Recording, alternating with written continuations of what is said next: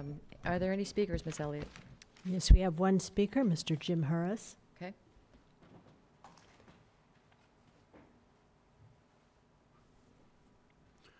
This is the third recently constructed high school with too few classrooms for subsequent growth in student population. As you are aware, Abingdon School has 136 more seats as a result of a $32 million renovation and expansion. The owner of the apartment complex adjacent to Abingdon, School will significantly increase the number of rental units through new construction starting in about two years, including family-sized apartments.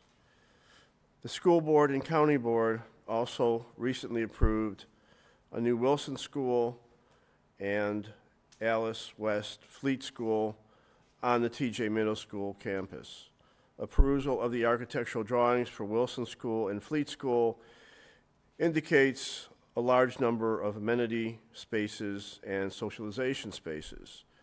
When schools are designed with too few classrooms, we pay twice for expensive schools designed with too few classrooms and a few years later to repurpose existing spaces into more classrooms.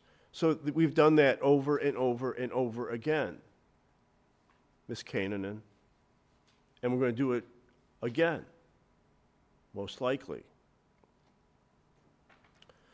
I and my Abingdon school neighbors fully expect Abingdon will be at capacity in two years, and we can expect another insipid BLPC and PFRC planning process for more new classrooms. And who knows? More, more, more drop-off area? More parking spaces? A laundry list of things that are concomitant with new classrooms. We absolutely expect that within two years. Thank you. Thank you very much.